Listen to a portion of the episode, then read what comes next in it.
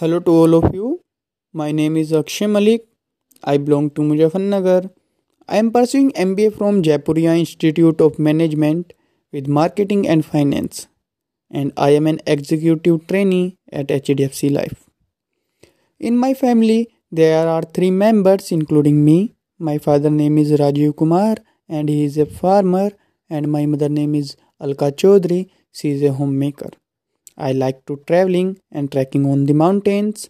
I like to know different cultures of different regions.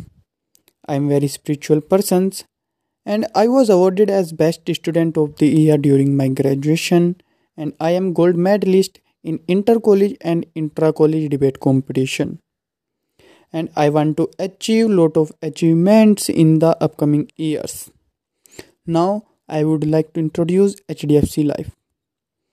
HDFC Life is the India's first private insurer incorporated on 23rd October 2000.